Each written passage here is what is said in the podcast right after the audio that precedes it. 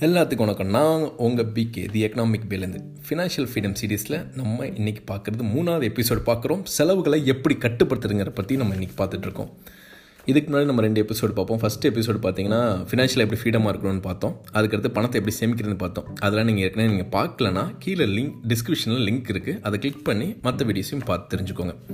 Okay இன்றைக்கி நம்ம டாப்பிக்குள்ளே போகலாம் அதுக்கு முன்னாடி நம்ம சேனலை சப்ஸ்கிரைப் பண்ணாமல் இருந்தீங்கன்னா சப்ஸ்கிரைப் பண்ணிக்கோங்க. உங்கள் ஃப்ரெண்ட்ஸுக்கும் ஃபேமிலிக்கும் நம்ம சேனலை ரெக்கமெண்ட் பண்ணுங்கள் அவங்களையும் சப்ஸ்கிரைப் பண்ண சொல்லுங்கள் ஓகே இன்றைக்கி டாபிக் பார்த்தீங்கன்னு வச்சுக்கோங்க. செலவை எப்படி கட்டுப்படுத்தலாம்? பேசிக்காக செலவை நம்ம கட்டுப்படுத்தினா நம்ம சேமிப்பு கண்டிப்பாக உயரும் இல்லையா?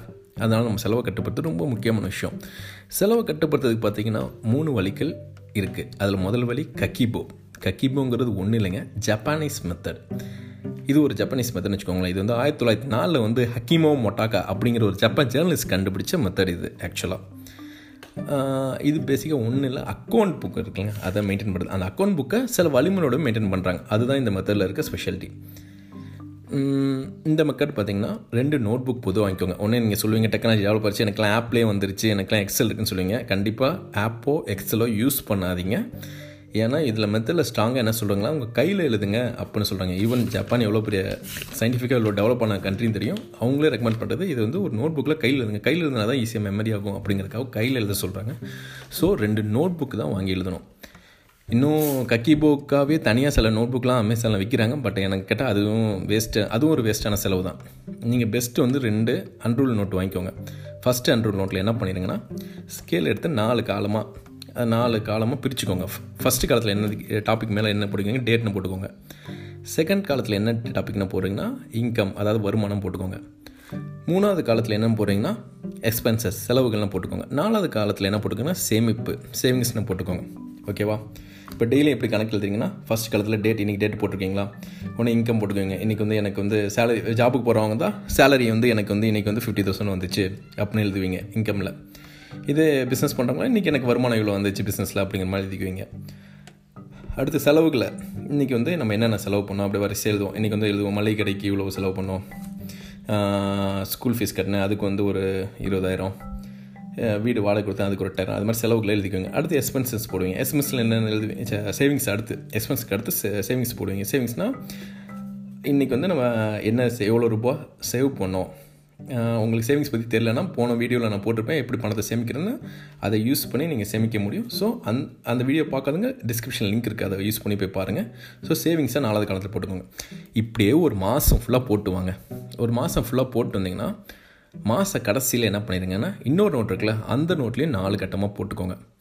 அந்த நோட்டில் என்ன நான் நாலு டாபிக் என்ன போடுங்க? நீடு கண்டிப்பாக தேவை அப்படிங்கிற ஒரு ஹெட்டிங் போட்டுக்கோங்க. அதுக்கு அடுத்த கட்டத்தில் வாண்டட் எனக்கு தேவை. அப்படிங்கிற மாதிரி அர்த்தம். மூணாவது கல்ச்சர் கல்ச்சர்னு போட்டுங்க கல்ச்சர்னா ஒன்றும் இல்லைங்க. இந்த கோயில் போகிறது இந்த ஃபங்க்ஷன் அட்டன் பண்ணுறது இது மாதிரி விஷயங்கள்லாம். நாலாவது வந்து தவிர்க்க முடியாத செலவுகள் அப்படின்னு நாலு கட்டமாக போட்டுக்கோங்க. ஓகேவா இங்கே ஃபஸ்ட் நோட் புக்கில் இந்த செலவில் போட்டுங்க எக்ஸ்பென்சன்ஸ் அந்த காலத்தில் இருக்க என்னென்ன செலவு பண்ணீங்களோ அதை அந்த நாலு கட்டத்தில் வந்து கேட்டகரி பிரிச்சுக்கோங்க. நீடுங்கிற கேட்டகரியில் இருக்க என்னென்ன இது சேர்க்கிறேன் கண்டிப்பாக எனக்கு தேவை. எக்ஸாம்பிள் வீட்டு வாடகை கண்டிப்பாக நம்ம கொடுத்து வேறு வழி இல்லை.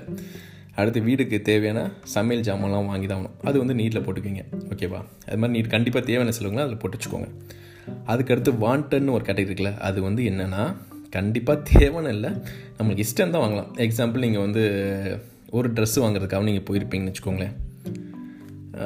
அப்போ என்ன ஆயிரும்? திடீர்னு வந்து இன்னொரு ட்ரெஸ்ஸு பார்த்து அதுவும் ஆசை வந்துடும் ஸோ ரெண்டு ட்ரெஸ் எக்ஸ்ட்ரா எக்ஸ்பென்ஸாக வாங்கிக்குவீங்க.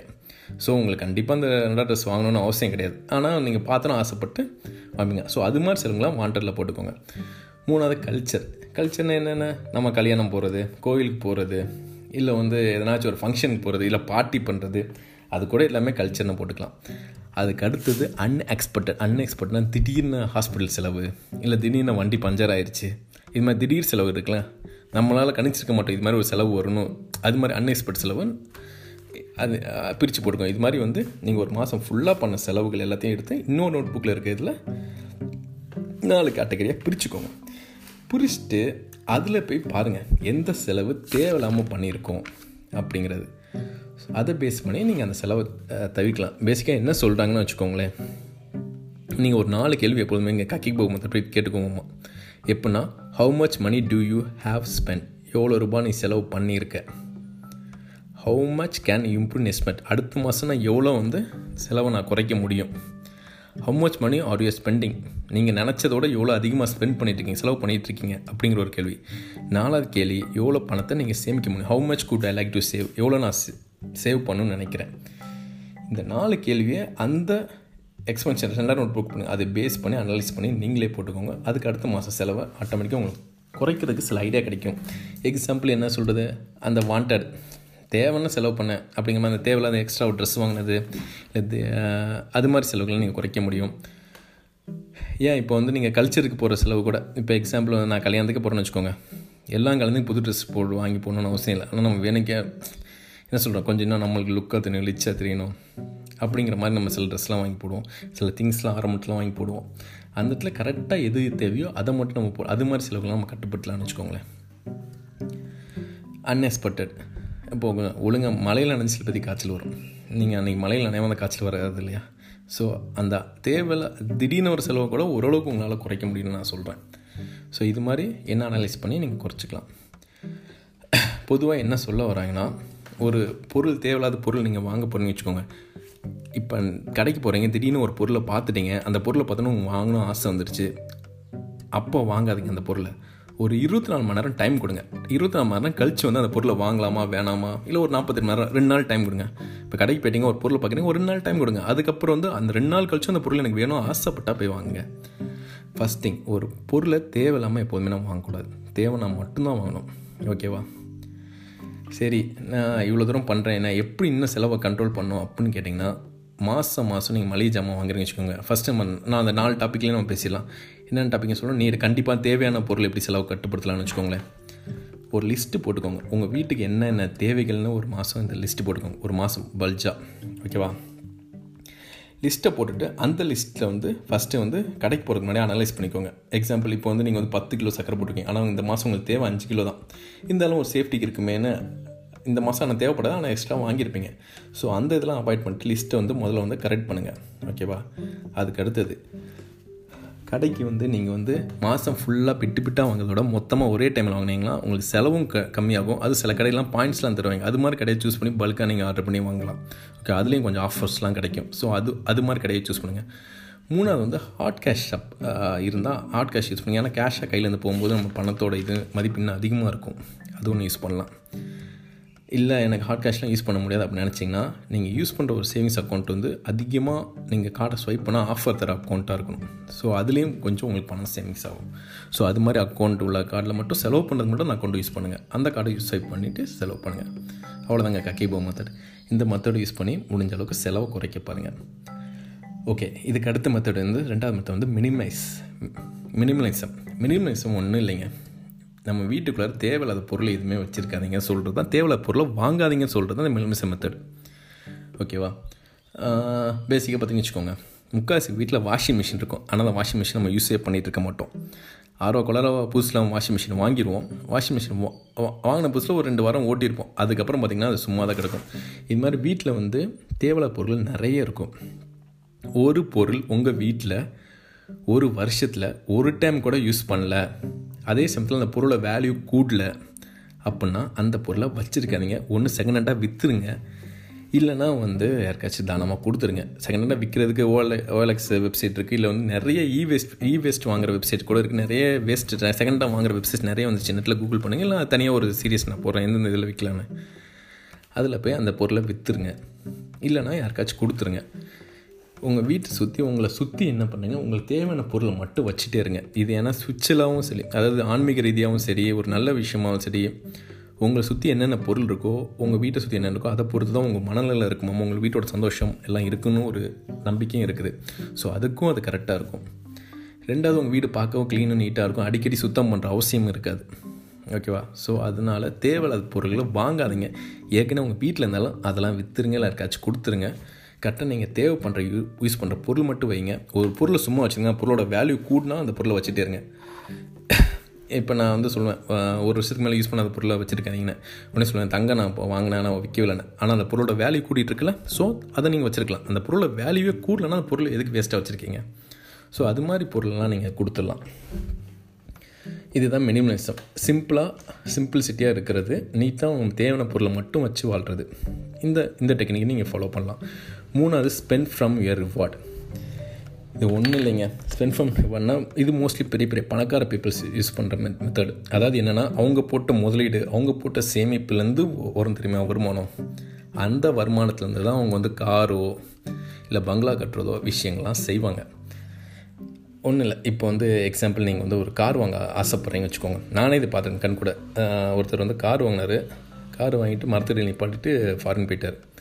வருஷத்தில் ஒரு டைம் தான் வருவார். அந்த கார் அதுக்கு மரத்துக்கடியில் இருக்கும். அந்த வருஷத்தில் ஒரு டைம் வந்து இந்த லோக்கல் எங்கள் கிராமத்தை மட்டும் சுற்றிட்டு போயிடுவார் இன்னும் சொல்ல போனால் ஆயுத பூஜைக்கு மட்டும் அதை பூஜை பண்ணுவாங்க. வீட்டில் இருக்கவங்க எடுத்து அதை பூஜை பண்ணுவாங்க. அந்த கார் அப்படியே தான் இருக்கும். அந்த காரோட விலை வந்து ஒரு பன்னெண்டு லட்சம் வச்சுக்கோங்களேன். அந்த பணத்தை நான் எடுத்துகிட்டு போய் பேங்க்கில் எஃப்டியாவோ இல்லை வந்து ஷேர் மார்க்கெட்டில் போட்டிருந்தாலும் இல்லை மியூச்சுவல் ஃபண்டில் போட்டிருக்கேன் இல்லை என்பிஎஸில் போட்டிருக்கேன்னு வச்சுக்கோங்க ஏதோ ஒரு சேவிங்ஸ் ஸ்கீமில் ஏதோ ஒரு இடத்துல கோல்டு பாண்டாக வாங்கி போட்டேன். அது எனக்கு வட்டி போட்டு வட்டி போட்டு இப்போ வந்து நான் ஈக்குவிட்டியில் போகிறேன்னு வச்சுக்கோங்க எனக்கு பன்னெண்டு பர்சன்ட் வந்து வருஷத்துக்கு எனக்கு வந்து அதுலேருந்து வட்டி கிடைக்கும். அப்போ நான் யோசிச்சு பாருங்கள் அந்த அமௌண்ட்டை வச்சு வச்சு அந்த அமௌண்ட்டை ஒரு அஞ்சு வருஷம் கழிச்சு நான் ஃபாரின்லேருந்து இப்போ அவர் ஃபாரின் போயிட்டார் அஞ்சு வருஷம் கழிச்சு ரிட்டர்ன் வர்றாரு. அஞ்சு வருஷத்தில் பன்னெண்டு பர்சன்ட் பன்னெண்டு பர்சன்ட் பன்னெண்டு பர்சன்ட் கூட்டோம்னா அவர் கார் வாங்கின ரேட்டோட ஓரளவுக்கு ரேட்டாவது மேட்ச் ஆகி வந்திருக்கும்ல. ஸோ அதையும் மீறி உங்களுக்கு ஒரு பொருள் வாங்கணும் இது ஆசைப்பட்டீங்கன்னா அதை ஒரு முதலீடாக பண்ணி வைங்க. அதுலேருந்து வர வருமானத்துலேருந்து அந்த பொருளை வாங்குங்க. ஸோ நீங்கள் அந்த பொருளை வாங்கின மாதிரி இருந்துச்சு. உங்கள் காசும் செலவாகாது. ஏன்னா நீங்கள் வந்து அது இப்போ என்ன சொல்கிறேன் ஈக்குவிட்டியில் போட்டிங்கன்னா டிவிடெண்ட் மூலியமா இல்லை அது க்ரோத் மூலியமாக இல்லை வந்து நீங்கள் வந்து இதில் போடுறீங்கன்னு வச்சுக்கோங்க. எஃப்டி இந்த மாதிரி போடுங்க அது இன்ட்ரெஸ்ட் மூலியமாக ஒரு ஒரு மந்த் வச்சு நீங்கள் பண்ணலாம் கரெக்டாக இல்லை எனக்கு அந்தளவுக்கு காசு இல்லைங்க அப்படின்னு சொல்லிட்டிங்கன்னா மாதம் மாதம் ஒரு பொருள் இப்போ எக்ஸாம்பிள் நீங்கள் வந்து ஒரு கார் வாங்குறீங்க அதே கணக்கு வச்சுக்கோங்க. நான் இஎம்ஐயில் போட்டு தான் கார் வாங்க போகிறேன் அப்படின்னு வச்சுக்கோங்க. ஏன் இஎம்ஐ போட்டு கார் வாங்குங்க இஎம்ஐ போட்டு கார் வாங்காதீங்க. அதுக்கு பதிலாக மாதம் மாதம் எஸ்ஐபி மாதிரி அதாவது வந்து மந்த்லி ஒரு ஆர்டி மாதிரி வச்சுக்கோங்க மந்த்லி ஒரு அமௌண்ட்டை வந்து பேங்க்லேயோ ஆர்டிலேயோ இல்லை மியூச்சுவல் ஃபண்ட்ஸ்லையோ போட்டு வச்சுட்டே வாங்க. அஞ்சு வருஷம் இஎம்ஐ கட்டுவீங்களா? ஓகேவா இஎம்ஐ கட்டுறது அமௌண்ட்டோட ஓரளவு கொஞ்சம் அதிகமாக அமௌண்ட் கட்டணும் எக்ஸாம்பிள் இப்போ எட்டாயிரம் இஎம்ஐ கட்டணும் வச்சுக்கோங்க பத்தாயிரரூவா பத்தாயிரரூவா கணக்கில் வந்து மாதம் மாதம் நீங்கள் கடனே வாங்கலாம். ஆனால் கடன் வாங்கின மாதிரி நினச்சிக்கிட்டு மாதம் மாதம் அந்த அமௌண்ட்டை வந்து நீங்கள் வந்து மியூச்சுவல் ஃபண்ட்லேயோ இல்லை வந்து பேங்க் ஆர்டிலேயோ போட்டுகிட்டே வரீங்க. அஞ்சு வருஷம் கழித்து நீங்கள் வந்து அந்த அமௌண்ட் நீங்கள் என்ன சொல்கிறது இப்போ வருஷத்துக்கு பத்து மாதம் பத்தாயிரம் வருஷத்துக்கு ஒரு லட்சத்தி இருபதாயிரம். அதே வந்து அஞ்சு வருஷத்துக்கு பார்த்தீங்கன்னா வச்சுக்கோங்க ஆறு லட்சம் இருக்கும். ஆறு லட்சம் ப்ளஸ் அதோட வட்டி. இப்போ ஆர்டியாக இருந்தால் உங்களுக்கு எனக்கு தெரிஞ்சு ஆறு பர்சன்ட் ஆறரை பர்சன்ட் வரும். சரி ஏழு பர்சன்டே வச்சுக்கோங்க. இல்லை வந்து ஈக்விட்டியில் போகிறீங்க மியூச்சுவல் ஃபண்டில் போகிறீங்கன்னா ஒரு மேக்ஸிமம் ஒரு பன்னெண்டு பர்சன்ட் அதாவது ஒரு ஆவரேஜாக ஒரு பன்னெண்டு பர்சன்ட் வருதுன்னு வச்சுக்கோங்க. அப்போ உங்களுக்கு அந்த பன்னெண்டு பர்சன்ட் வட்டி ப்ளஸ் உங்கள் அசல் எல்லாம் சேர்த்திங்கன்னா நீங்கள் அந்த காரையே வாங்கிடலாம். அதுவும் கடன் இல்லாமல் அதுவும் ஆறு அந்த அஞ்சு வருஷம் கழிச்சு லேட்டஸ்ட் மாடல் காரையும் வாங்கிடலாம் நீங்கள் கரெக்டாக ஸோ அது மாதிரி வாங்குங்கள். செலவு உங்களுக்கு பண்ணுறதா இருந்தால். ஸோ தேவையில்லாத செலவுகளை நீங்கள் இது பண்ணிக்கலாம். ஹோப் இந்த வீடியோவில் யூஸ்ஃபுல்லாக இருக்கும் நினைக்கிறேன். மூணு மெத்தட் பார்த்தீங்க ஃபஸ்ட் மெத்தட் வந்து கக்கிபோ அடுத்தது மினிமலிசம் அதுக்கு அடுத்தது வந்து ஸ்பெண்ட் ஃப்ரம் யுவர் ரிவார்டு இந்த மூணு மெத்தட் யூஸ் பண்ணி உங்கள் செலவை குறைச்சிட்டு உங்கள் சேமிப்பு உயர்த்துவீங்க நான் நம்புகிறேன் இந்த வீடியோ பொறுமையாக கேட்டு அனைவருக்கும் மிக்க மிக்க நன்றி. மீண்டும் அடுத்த வீடியோ நம்ம சந்திப்போம். இந்த வீடியோ உங்களுக்கு பிடிச்சிருந்தால் லைக் பண்ணுங்கள் இது உங்கள் ஃப்ரெண்ட்ஸ்க்கெலாம் ஷேர் பண்ணுங்கள் நம்ம சேனல் சப்ஸ்கிரைப் பண்ணுங்கள் எல்லாத்துக்கும் நம்ம சேனல் ரெக்கமெண்ட் பண்ணுங்கள் மற்றும் எங்கள் ஃபேஸ்புக்கில் பக்கத்தை ஃபாலோ பண்ண கீழே லிங்க் டிஸ்கிரிப்ஷன் இருக்குது அதில் போய் ஃபாலோ பண்ணுங்கள் உங்கள் எல்லாத்துக்கும் நன்றி. அடுத்த வீடியோவில் பேசிவ் இன்கம்னா என்ன? பேசிவ் இன்கம் ஜென்ரேட் பண்ணுற என்னென்ன வழிகள் இருக்குங்கிறத பார்ப்போம்.